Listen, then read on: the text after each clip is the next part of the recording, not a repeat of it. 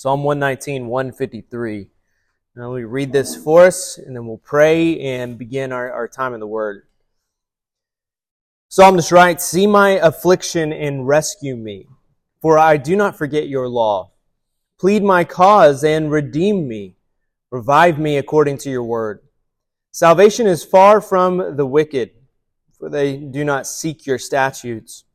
Many are your compassions, O Yahweh. Revive me according to your judgments.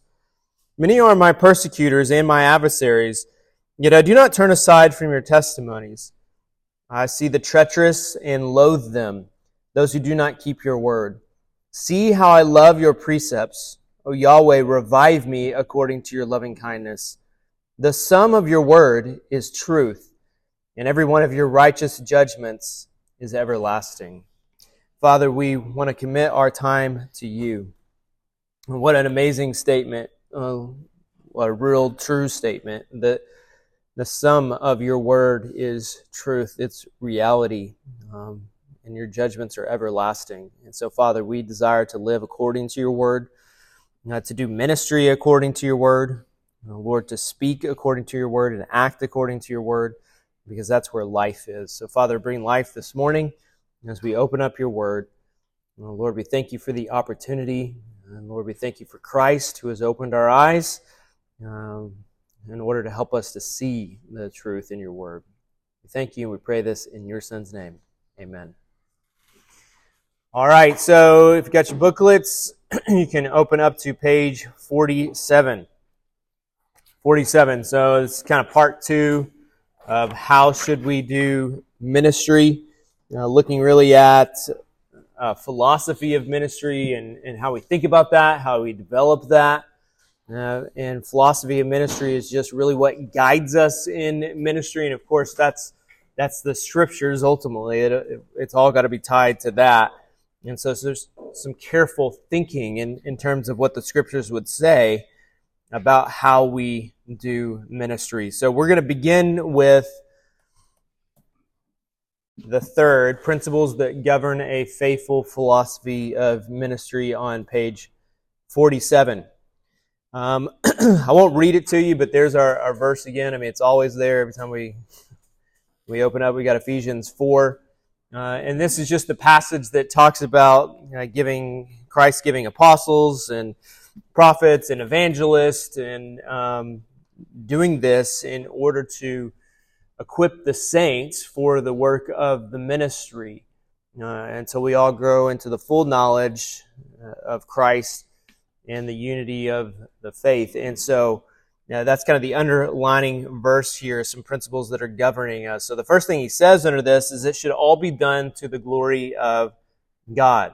It should all be done to the glory of God. And 1 Corinthians 10, 31, uh, Paul's having the discussion uh, surrounding preferences in some ways, or whether we can eat this or not eat this. And at the end, he says, whether you eat or drink, whatever you do, do all to the glory of God. And this is what he says should guide us in our ministry, in whatever we do, in whatever our calling is. Um, and so I would say in one sense we want to be careful between making distinctions between like this this work is for the Lord and and this work is for whatever your company is that you work for. Um, instead, you want to put it all under the umbrella of all of this is for the glory of God. Now, I have a calling on my life, and whatever my hand finds to do, I am to do it with all of my might unto the Lord. And in doing this, you begin to see that there really is a, a ministry in one sense in, in everything that we do. But certainly, if that's true for all of life and for whatever you're doing, whether that's mowing the lawn or doing the dishes, then certainly that is true for ministry in the local church. Because if this gets out of line, if all of a sudden I begin to do what I'm doing in the church for my own glory, so that I would be seen, well, we've, we've just really got off track. And so he says we should never do ministry in order to be viewed as successful. And this would certainly be a temptation. that would be fueled by kind of worldly pride. Um, and certainly this is a temptation that, that many pastors, church leaders, churches uh, have given into. They aim for success, not in God's eyes. It's not for the Lord's glory, but they're aiming for success according to worldly standards, in the world's eyes. They, they want to have a seat at the table with the experts. And so this becomes or begins to be a kind of underlying philosophy of ministry that turns the ship in a really bad direction. Another thing he says is that we shouldn't be doing what we're doing in order to have the results terminate on us. Um, and by which I think he means in order to have everything give us the credit. and so we shouldn't be doing right things simply hoping or thinking that people will think of us highly. And I think that can be something that's very subtle, uh, that can get in there because the reality is within church, uh, people are going to most likely think of you highly until they don't. And so if that is the the standard by which you're operating, that may go good for a little while as far as keeping you doing the right thing. But as soon as they turn uh, their desires get pulled in a different direction, well, then yours are too, because you're doing it not for the Lord. You're not standing on the convictions of the Word of God, but you're standing upon pleasing men. And that ship will turn uh, real quick. You can turn over to Matthew 6, verses 6 through 8. Uh, this is essentially the philosophy of ministries that, of ministry that the Pharisees had. Uh, and so, of course, we want to avoid that. Actually, we'll start with verse 1 in Matthew 6, 1 through 8. Jesus talked to the Pharisees, said, Beware of doing your righteousness before men to be noticed by them. Otherwise, you have no reward with your Father who is in heaven. Therefore, when you give to the poor, do not sound a trumpet before you, as the hypocrites do in the synagogues and in the streets, so that they may be glorified by men. So there it is, everything's switched not seeking to glorify the Lord, but ourselves. Truly, I say to you, they have their reward in full, which is essentially nothing. But when you give to the poor, do not let your left hand know what your right hand is doing, so that your giving will be in secret. And your Father who sees what is done in secret will reward you. And when you pray, you are not to be like the hypocrites, for they love to stand and pray in the synagogues and on the street corners, so that they may be seen by men. Truly, I say to you, they have their reward in full. But when, but you, when you pray, go into your inner room, and when you have shut the door, pray to your Father who is in secret, and your Father who sees what is done in secret will reward you. So, what's a strategy for making sure uh, that we don't get off in this direction? Uh, Jesus says, Don't let your left hand know what your right hand is doing. D- do what you do in order not to be noticed by men. Now, of course, there's going to be a certain sense where this can't be avoided at times. People are going to see you do. And, and of course, Jesus says, hey, put your light on a hill to take it out from under the, uh, the bushel, okay, and let it shine. And so there is a certain sense that we do that, but we want to be careful of our heart motivation being, I'm, I'm doing this to be seen. So if possible, we don't do our works in that way. We even do them in secret impossible. Why? Because we know our hearts and what our heart would love. And so we follow what the Lord says. We make no provision for our flesh in that way, and we don't seek after the rewards that come from the glory of men. Uh, and so we don't do it in order to get the credit. Another thing he says, it should not be geared, or it should be geared towards Christ's likeness.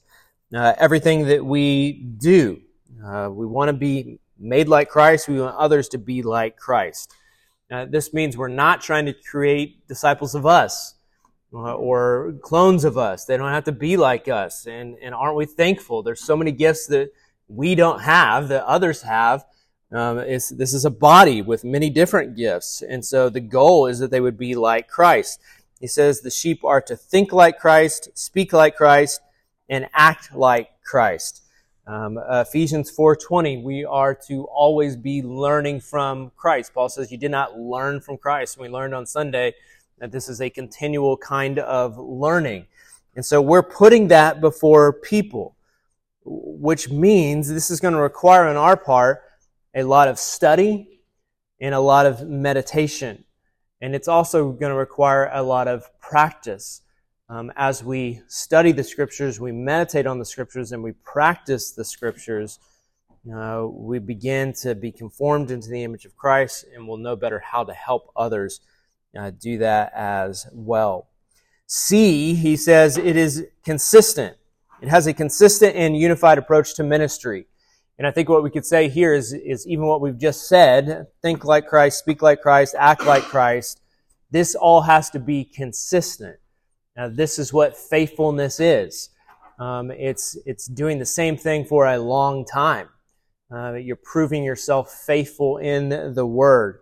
Uh, when you do this, everything is unified, a unified approach to ministry.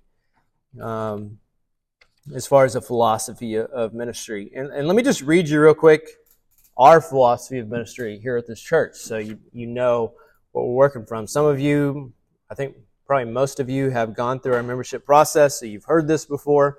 But here's the purpose of Believers Fellowship. We exist to glorify God by presenting every man complete in Christ. And of course, you know where that comes from, right? It comes from Exodus 29. It comes from Colossians 1.28. Him we proclaim, warning everyone and teaching everyone with all wisdom, that we may present everyone mature in Christ.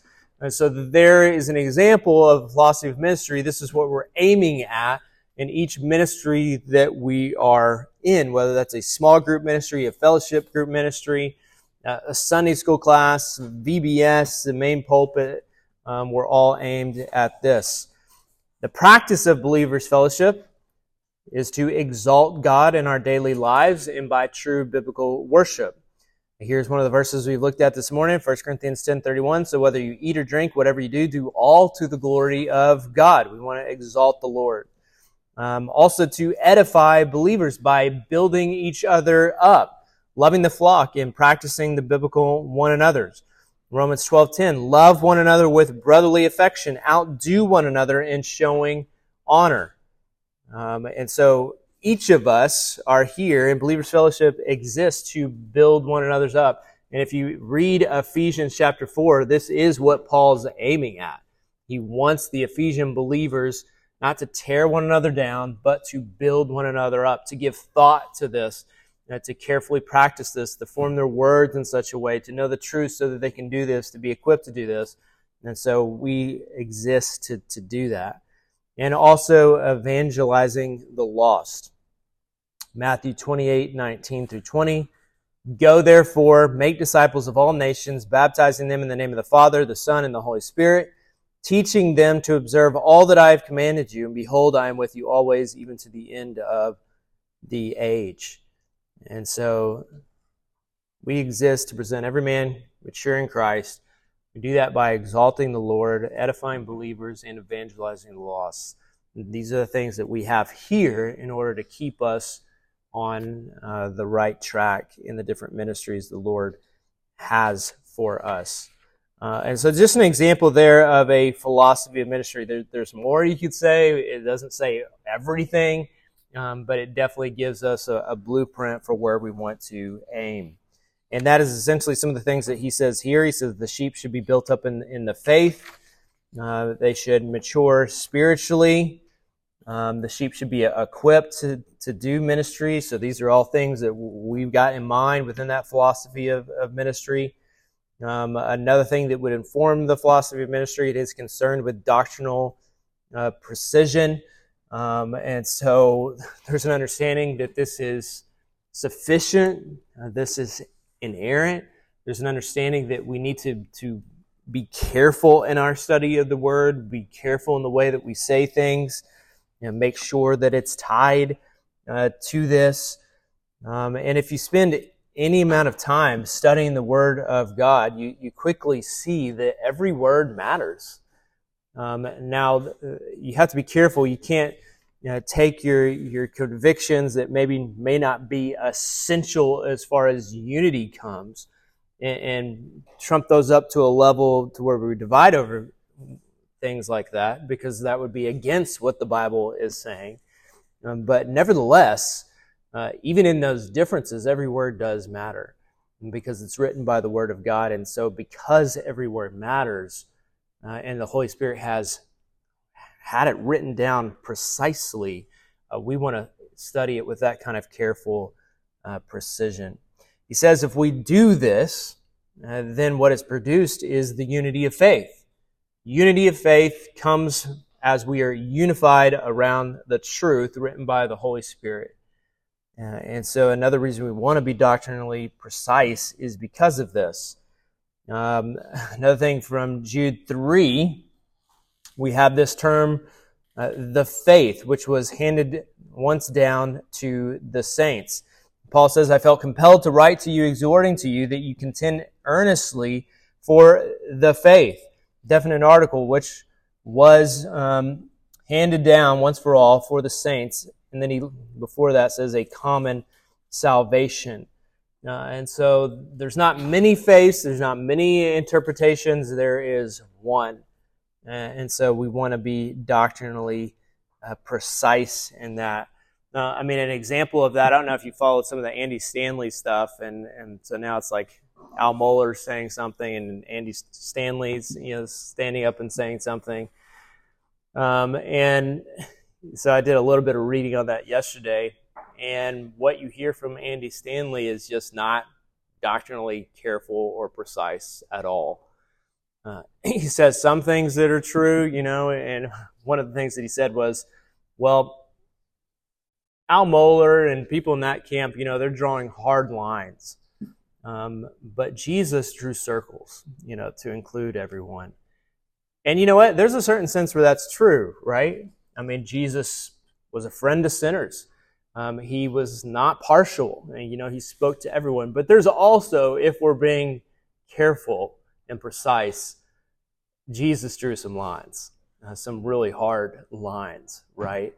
And so, if you don't have this idea that we're going to be precise and careful with the scriptures, um, pretty soon, yeah, you're drawing circles that don't include Jesus uh, and then you're you're in a bad circle, and you don't want to be there. So we want to be doctrinally precise.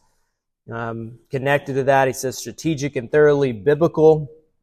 God's word lights our path. Um, it's driven by the explicit teaching of Scripture, expositionally, verse by verse, uh, drawing out the meaning of it um, from the context. Um, and then it says it's driven by implicit methodologies seen in Scripture as well. So our methodology, the the the thing that informs our practice, the, the boots on the ground kind of thing. This is informed and driven by Scripture, and, and not by a pragmatic kind of approach. Um, and so, need to keep that in mind.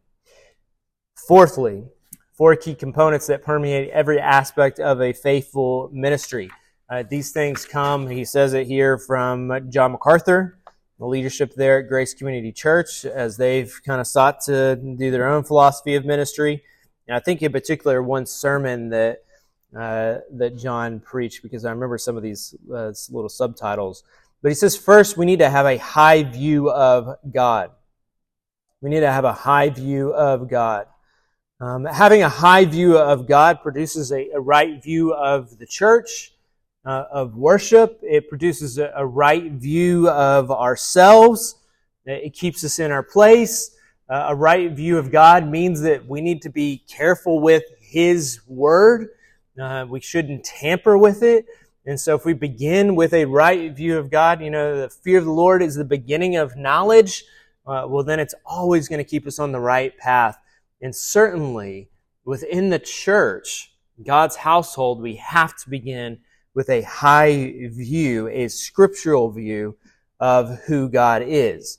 He says a failure to have a high view of God leads to a toleration of sin and a focus on man's evaluation rather than God's truth. And I think you see that going on in Andy Stanley's church right now. There's a toleration of sin and a focus on man's evaluation of what we should do rather than God's. Uh, similar to what I said this last Sunday, we are to be righteously angry and not sin.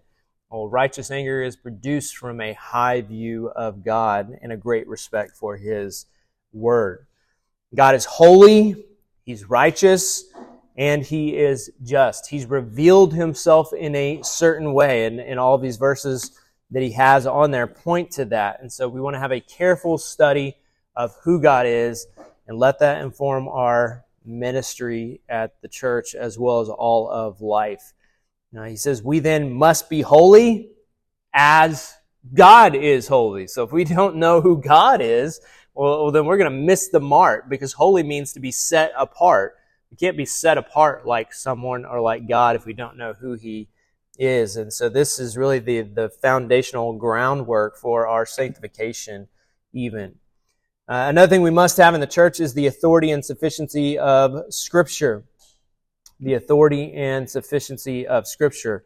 Uh, so we must know this is what informs where we go, what we say, how we do, um, our practice. Um, everything is informed by this. The, the reason we do this in the church, this in the church, this in the church, it comes from the authority and the sufficiency of Scripture. When we counsel one another, we're counseling one another with the idea that the scripture is sufficient.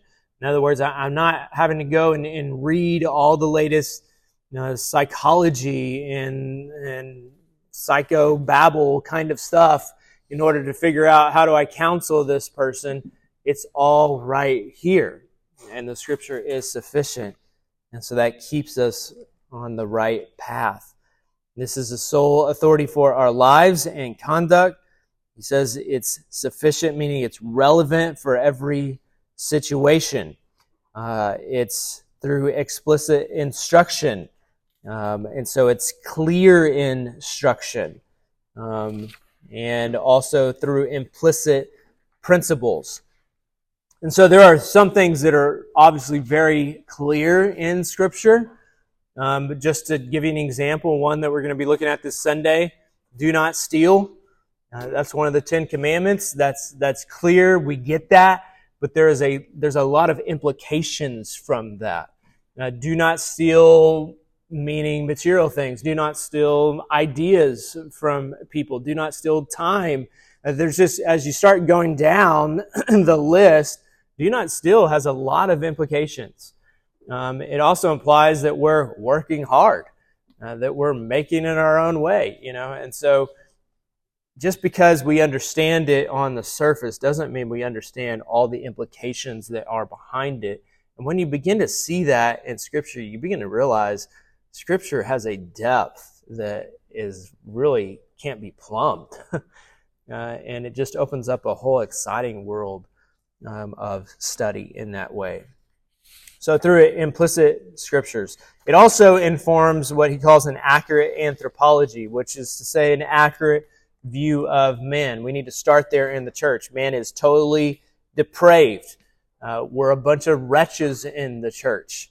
Um, we can't do good on our own. Our heart is deceitfully wicked, continually driven by selfishness and evil. Okay, so this kind of understanding is going to inform how we do evangelism.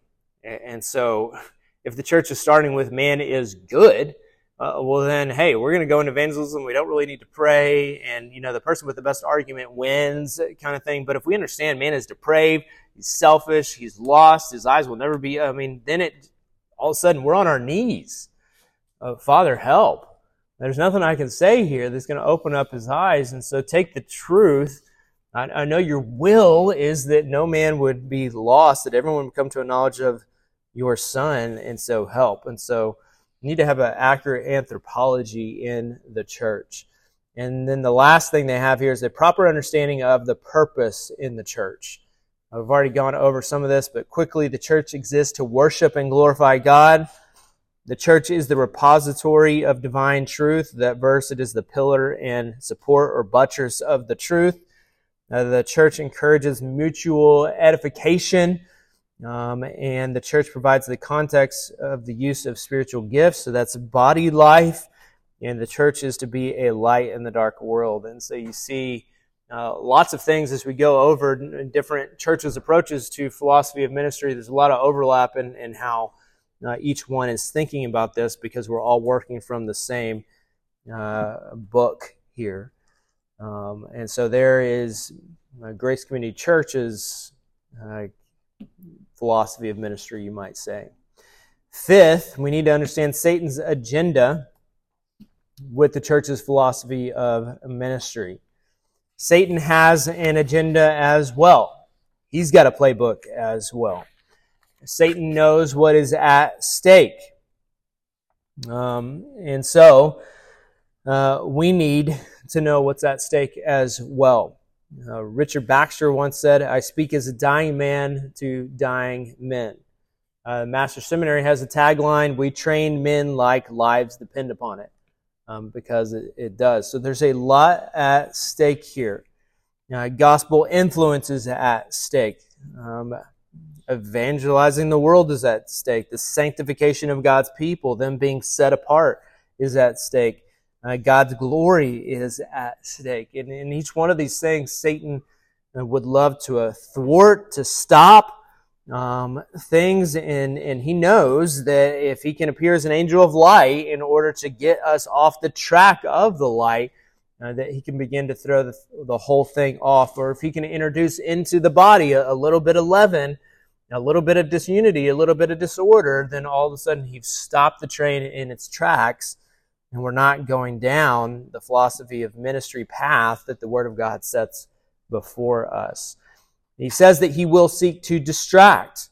Uh, he'll do this by weakening our fundamentals, stopping what truly matters, equipping, teaching, and evangelism, and all of a sudden the church gets off and doing things that really aren't a high priority in the Word of God. There's all kinds of things we could do, um, but we want to do what God calls us uh, to do. This isn't just a social club. He does it by propagating false doctrine. He'll introduce someone in the church, uh, give them a position of some kind, or allow them to get a position of some kind, and then all of a sudden, uh, the false doctrine starts to come out. And if that church doesn't have a high view of God and a high view of Scripture, uh, they won't confront it, and then it will permeate the church. He tempts us with pragmatic results. Uh, the CEO model. Uh, this is what get li- what gets likes. Um, it tickles the ears.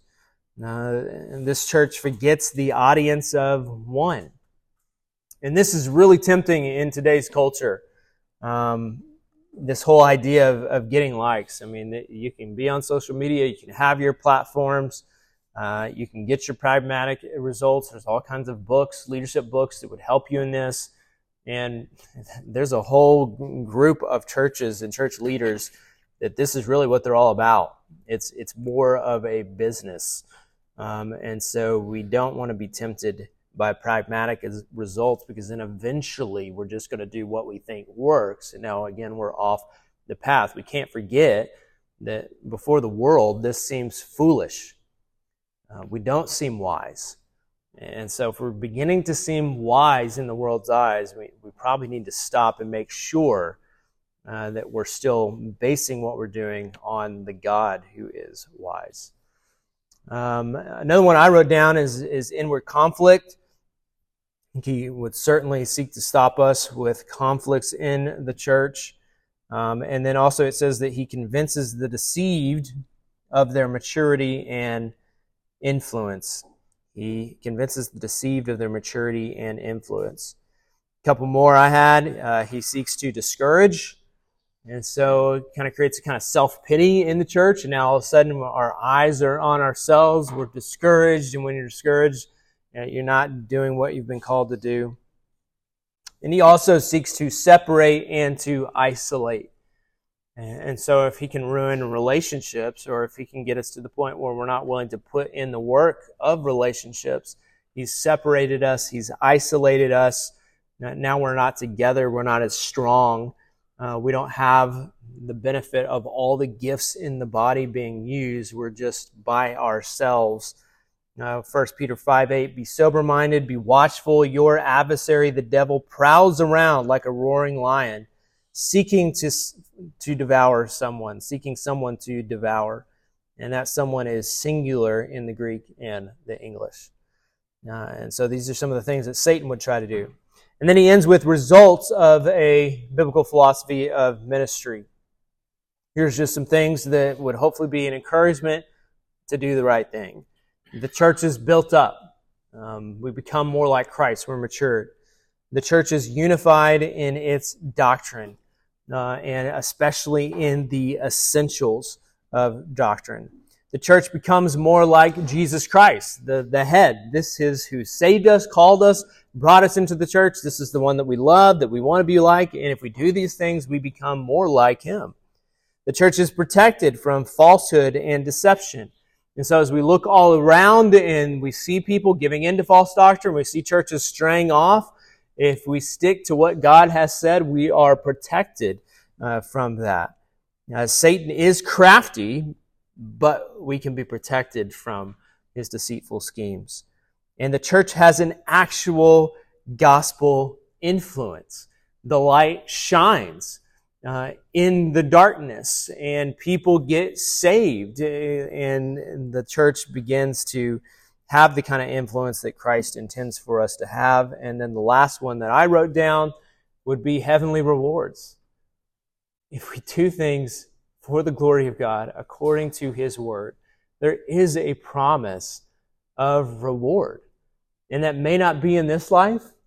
He doesn't promise us that in this life generally speaking, I, I, do believe there are blessings that come in this life too from obeying God's word, but not always. But it's not a generally speaking kind of statement when it comes to heaven. Everyone who lives according to God's word uh, will be rewarded in heaven. Well done, good and faithful servant. We're stewards. And one day, if we live according to that, there is this promise that we'll hear those words from the Lord and be rewarded. So that's what I have for us this morning. We got some questions. Let me pray for us. We'll go to our groups. Father, we thank you, Lord, uh, for your word which has been given. It's it's clear. It puts before us a good path. Lord, the more that we walk on it, the more that we see that, the more that we eat of it, the more that we want of it. And so, Lord, keep us hungry and thirsty for righteousness. Lord, help this to be a church that um, has a, a thorough solid, um, strong foundation of ministry, a philosophy of ministry that is built upon your word and each thing that we do. Lord, give us the courage to, to cut out things that aren't in accordance with this and to add things that are, Lord, as you continue to direct us. Be with us now as we go uh, to our tables. We thank you, Lord, for this time. We pray this in your name. Amen.